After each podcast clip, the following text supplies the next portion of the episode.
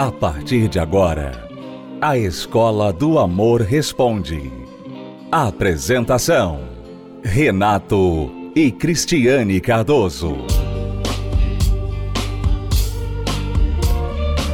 Olá, alunos, bem-vindos à Escola do Amor Responde, confrontando os mitos e a desinformação nos relacionamentos, onde casais e solteiros aprendem o amor inteligente. E quem pratica o amor inteligente sabe que o dinheiro na vida amorosa pode ser um grande problema se não administrado corretamente. Nós estamos falando atualmente nas palestras da Terapia do Amor, às quintas-feiras, sobre casais inteligentes que prosperam juntos. Na última quinta-feira, Cristiano e eu mergulhamos um pouco mais neste assunto. Você vai ouvir agora um trecho desta palestra. Preste muita atenção, nós já voltamos para responder uma pergunta muito interessante aqui de uma aluna.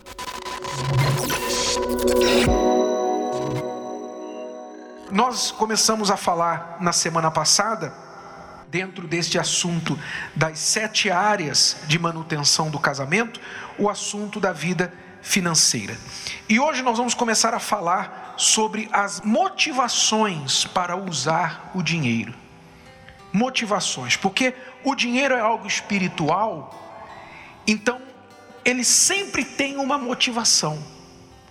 Se você pega uma nota de 100 reais e coloca aqui, ela é simplesmente uma nota de 100 reais. Mas quando ela está no seu poder, e você então decide o que, que eu vou fazer com esses 100 reais, aí começa a parte espiritual. Eu vou guardar, economizar para alguma coisa, o que? Economizar para quê? Eu estou guardando porque eu tenho medo de que um dia eu vou precisar para uma emergência.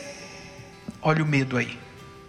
Não que você economizar seja um erro, guardar dinheiro seja um erro, mas a motivação sua, você tem que vigiar, você tem que olhar se você está sendo motivado por um espírito negativo, temendo o pior temendo o pior. Você teme o pior. Por isso você tem lá um dinheiro guardado porque você teme. Não, se um dia tiver uma doença assim, se minha mãe ficar doente, meu pai ficar doente, pode contar que vai acontecer. Pode contar que vai acontecer, como a palavra de Deus diz. O que eu temia me sobreveio.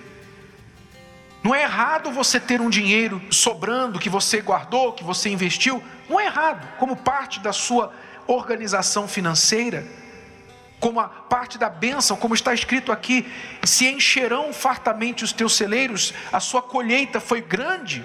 Não tem problema você ter um celeiro lá cheio, não tem problema, mas que não seja motivado por um medo, medo do pior, se preparando para o pior.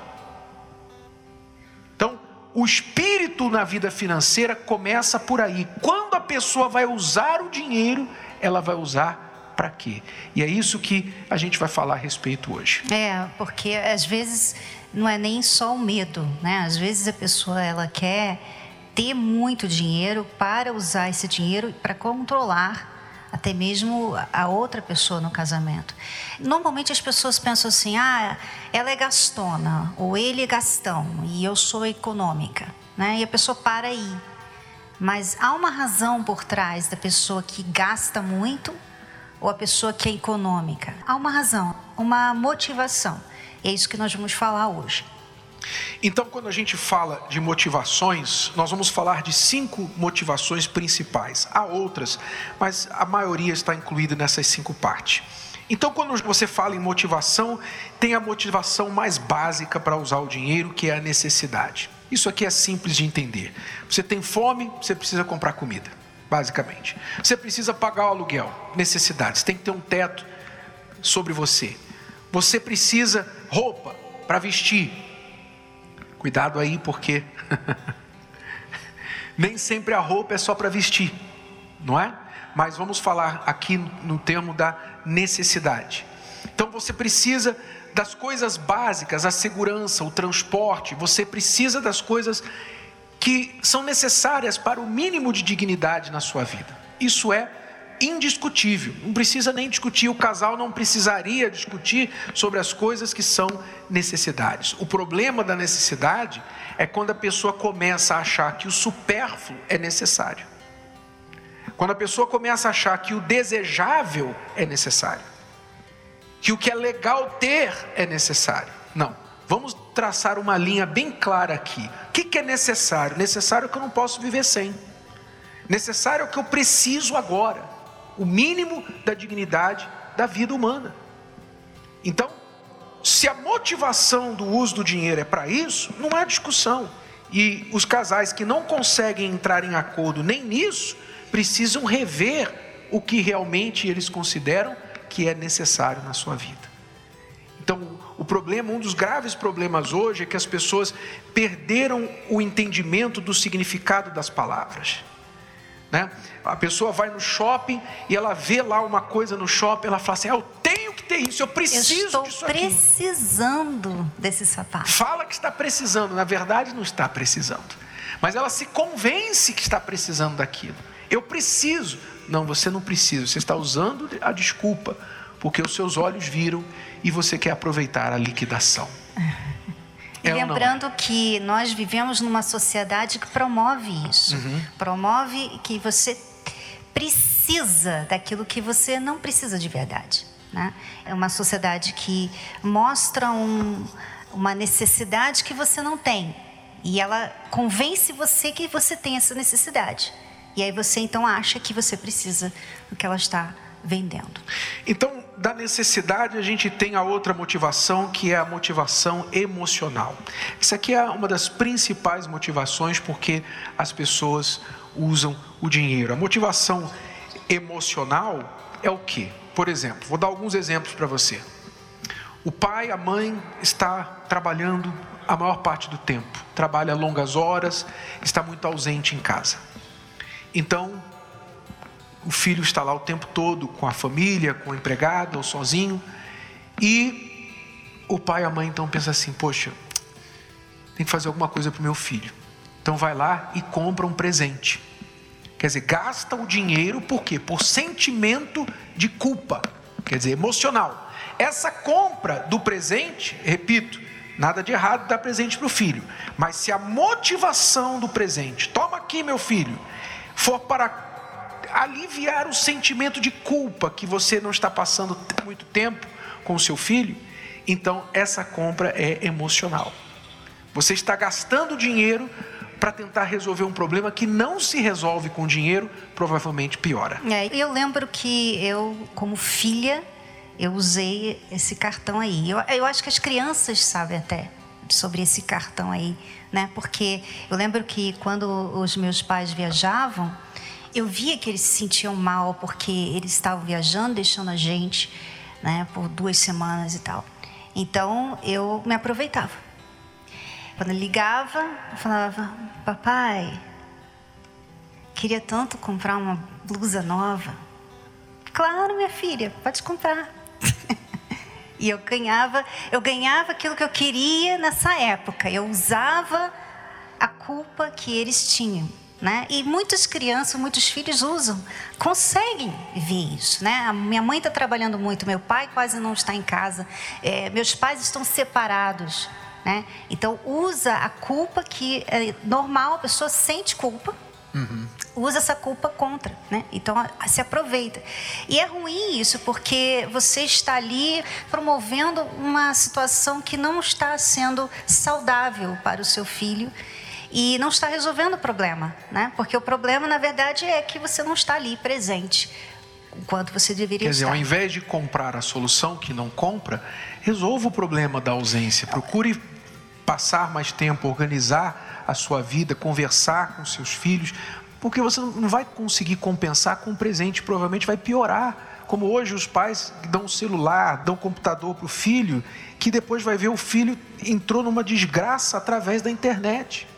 Né? Então não é por aí que você vai resolver o problema, nem financeiro, nem familiar. E, e, tem outro exemplo também que eu posso dar de mim, né? porque quando nós tínhamos os nossos problemas de casamento e eu estava muito carente, eu lembro disso, que eu ia, eu No início não tinha como fazer isso, porque não tinha como comprar.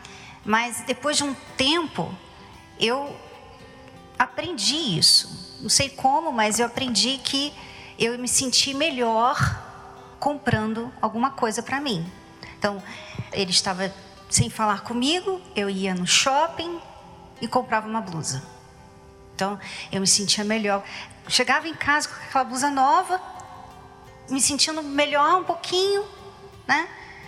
E usava, não chamava atenção, como queria, e de repente aquela blusa nova já não fazia mais aquele efeito, já não estava mais se sentindo bem por causa daquela blusa nova. Né? Quer dizer, é uma motivação emocional também. Muita gente compra para se sentir bem, tem a coisa e aquele sentimento que você sentiu foi muito pouquinho, foi assim, foi muito temporário.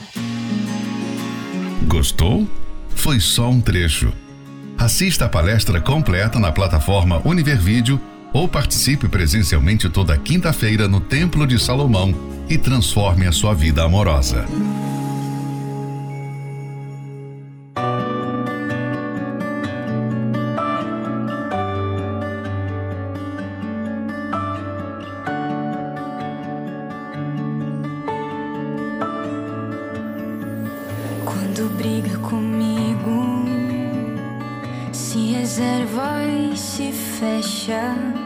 me distrata com silêncio, me machuca ainda mais.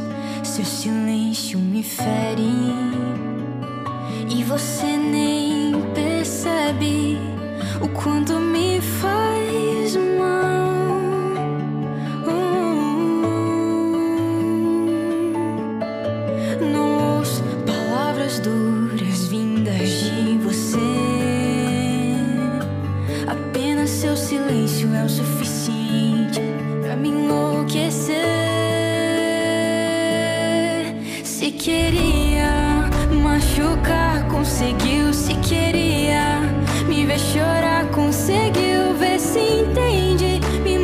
Quando se machuca também. Pois somos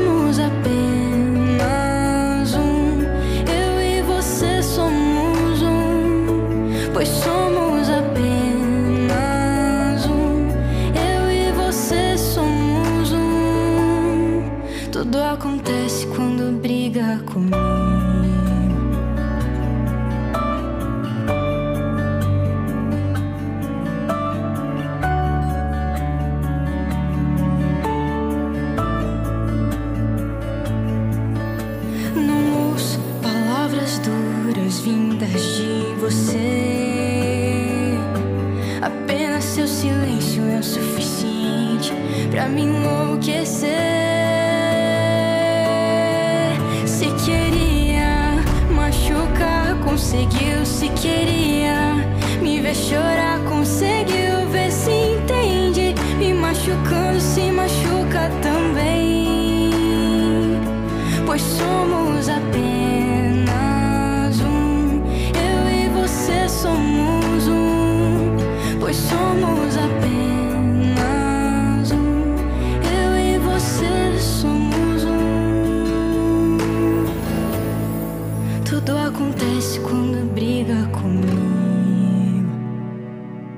Esta palestra que você acabou de ouvir, este trechinho, você pode acompanhar na íntegra no univervideo.com este assunto sobre como casais inteligentes podem, devem agir para prosperarem juntos. É inaceitável que você, que é casado, casada, tenha uma vida financeira pior que quando você era solteiro. Simplesmente inaceitável, porque é matemática. É melhor dois do que um, não é? Mas infelizmente muitos casais apesar de estarem juntos, não estão prosperando financeiramente. E este tema nós estamos abordando às quintas-feiras agora aqui na palestra da Terapia do Almoço. Se você quiser crescer financeiramente com seu marido, com a sua esposa, participe da palestra nesta quinta. E a palestra na íntegra da última quinta está no univervideo.com.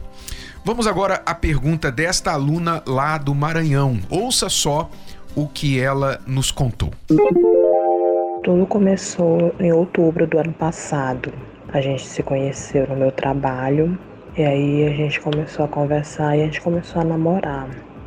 Aí no começo era tudo mil maravilhas, quase todo dia a gente se encontrava, a gente saía para passear, ele me agradava, me dava presentes, mandava mensagem de manhã, de tarde, de noite, muita mensagem. Aí quando foi em dezembro ele fez uma viagem e ficou um mês fora. Aí em janeiro ele voltou. Aí quando ele voltou, voltou mais carinhoso, né? Quase todo dia a gente se encontrava, quase todo dia ele na minha casa. A gente conversava muito, falava sobre os futuros da gente e tal. Falava, a gente falava muito do futuro. Depois ele começou a falar que ia me ver menos porque estava passando por problemas financeiros. Eu falei, tudo bem, quando tu puder vir me encontrar, pode vir. Aí quando foi em fevereiro, os nossos encontros começaram a diminuir, né? Ele sempre falando de problema financeiro. Aí em março também a gente se encontrou pouco. Ele sempre falando né, de problema financeiro.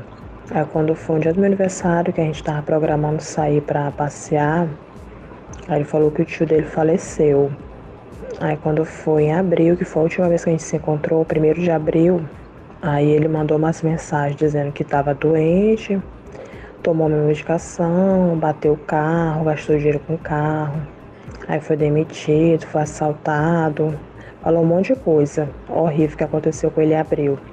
E eu tô tempo desconfiada, né? Porque eu não sei se é verdade ou mentira. A última vez que a gente se encontrou foi primeiro de abril. Aí desde então ele mal fala comigo no WhatsApp, só fala bom dia, boa tarde, boa noite, não envia áudio. Aí eu não sei como eu devo proceder.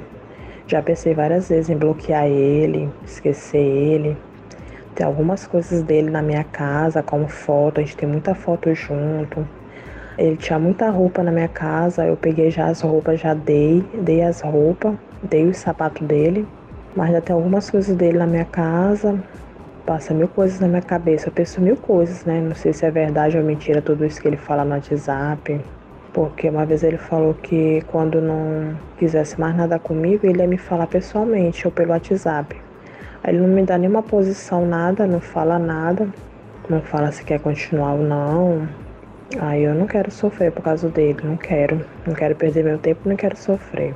Eu penso seriamente em bloquear ele e esquecer ele, mas quero uma orientação. O que ela não contou aqui no áudio, que ela nos enviou por mensagem de texto no WhatsApp, é que quando ela começou este relacionamento, esse namoro com esta pessoa, ele disse para ela que era casado, mas que estava em processo de separação. Ou seja, ela aceitou, você aluna aceitou sair, namorar, ficar com um homem casado, que pela história dele, né, você é, ficou aí com ele de outubro a dezembro, depois ele viajou, sumiu do mapa por um mês, voltou, depois dizendo que iria começar a ver você cada vez menos porque estava com um problema financeiro. Deixa eu falar uma coisa para você, só um, um parêntese aqui para você, mulher. O problema financeiro nunca impediu o homem de ver mulher, tá? Quando o homem realmente gosta da mulher, ele atravessa a cidade, ele atravessa o pântano, ele pega uma jangada, ele pega o cipó do Tarzan, ele enfrenta o leão, ele enfrenta a cobra, ele enfrenta tudo. Chuva, sol, tudo, para encontrar com a mulher que ele ama. Quando ele começa a dizer assim, ó, tô muito ocupado, tô trabalhando muito, tô com um problema financeiro, vou te ver cada vez menos. Agora, especialmente, eu acho que a gota d'água aqui é que quando o último dia que ele te vê é dia 1 de abril. o último dia que ele contata você é 1 de abril e conta todas as razões por que ele não pode mais te ver. Olha, eu acho que está muito mais do que claro aqui o que aconteceu. Você caiu na lorota, você caiu na lábia dele. Não é? E eu arriscaria dizer que você foi pra cama com ele. Eu arriscaria dizer isso aqui. E provavelmente agora ele não quer mais nada com você porque ele já conseguiu o que ele queria. Então o que resta pra gente aqui agora são duas coisas. Primeiro, um balde de água fria para você. Para ver se acorda. E segundo, os cachorros. Cuidado para não escorregar na água que caiu aí agora. Os cachorros vêm atrás de você. E os cachorros é porque você aceitou se envolver com um homem casado. Ah, mas ele falou que estava separando da mulher. É o que ele falou.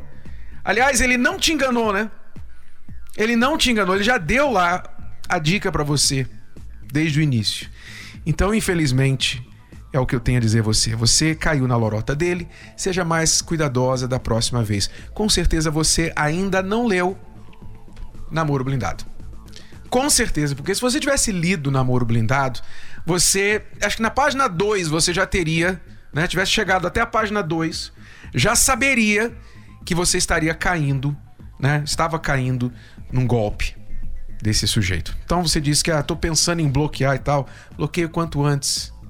Bloqueie quanto antes. E aprenda, dá uma lida no namoro blindado, para você aprender como se preparar antes de entrar no relacionamento e como identificar um golpista. Né? Que esse aí foi fácil identificar, mas nem isso você conseguiu. E você ainda está dizendo que desconfia. Eu acho que todos os ouvintes da Escola do Amor, se não a maioria, já tem certeza. Você ainda está desconfiada. Tá bom? Então, fique atento a isso, aluna. É, vivendo e aprendendo. Tá bom? Vamos acompanhar agora esta matéria que fala sobre o que os casais e solteiros inteligentes estão aprendendo nas palestras da Terapia do Amor. Inclusive, nesta quinta-feira, nós teremos a Hora dos Solteiros. Então, vem aí.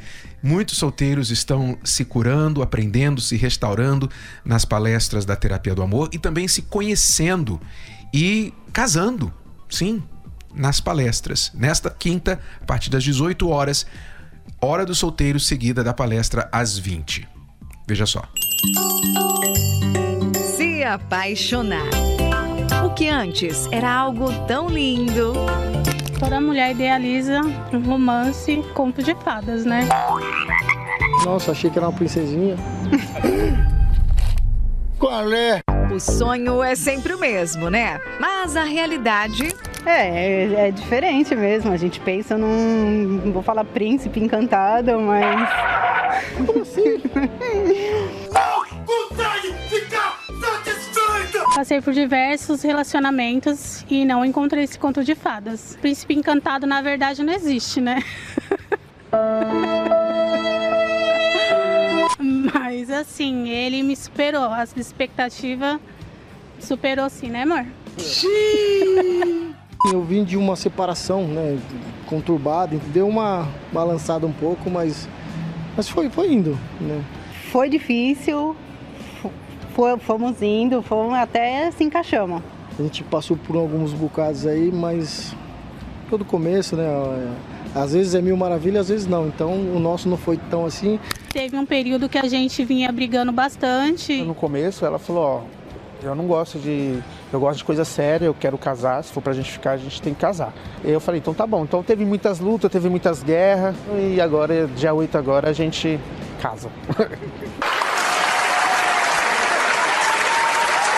ah, mas e o meu passado? Tem umas coisas que eu tenho que te contar. Não, eu não estou casando com o seu passado. Eu estou casando com o seu presente.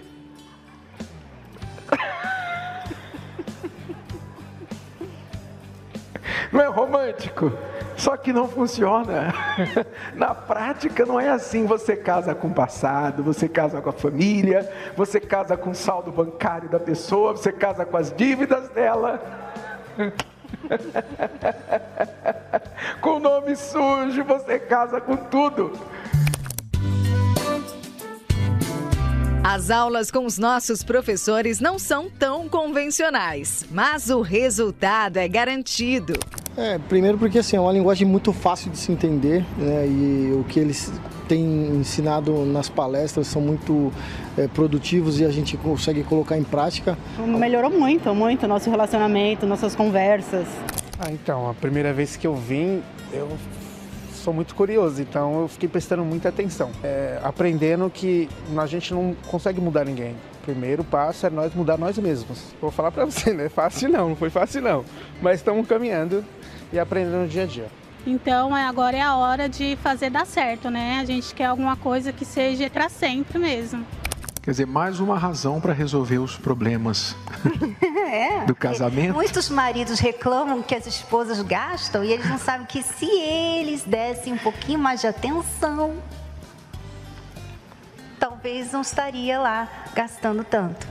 Quer dizer, casamento bom sai mais barato, né?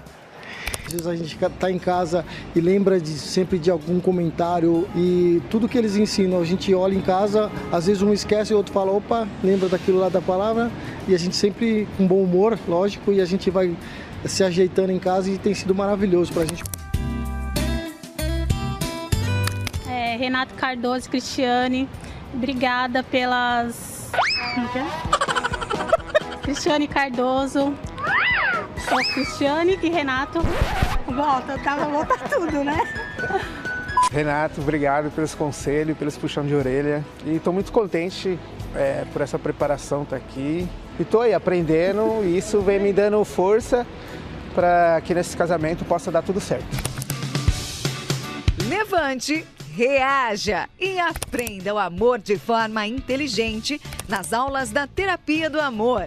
Quinta-feira, às 20 horas. Avenida Celso Garcia, 605, no Brás.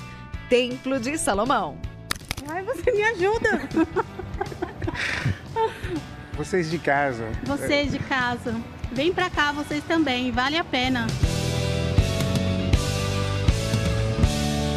Então, solteiros inteligentes, não faltem a hora dos solteiros nesta quinta-feira. Faça a sua parte. Não fique só aprendendo, não fique só aí na teoria. Ah, eu sei isso, eu sei aquilo, eu gosto daquilo outro. Tenho aprendido muito com vocês, Renato e Cris. Não adianta aprender só. Você tem que praticar. Você só sabe realmente quando você pratica, quando você faz tá bom? Fazer é saber. Então, venha participar nesta quinta hora dos solteiros a partir das 18 horas aqui na esplanada do Templo de Salomão e os casais inteligentes com solteiros a partir das 20 horas na nossa palestra. Continuando o assunto, casais inteligentes prosperam juntos. Nós nos vemos nesta quinta às 8 da noite aqui no Templo de Salomão.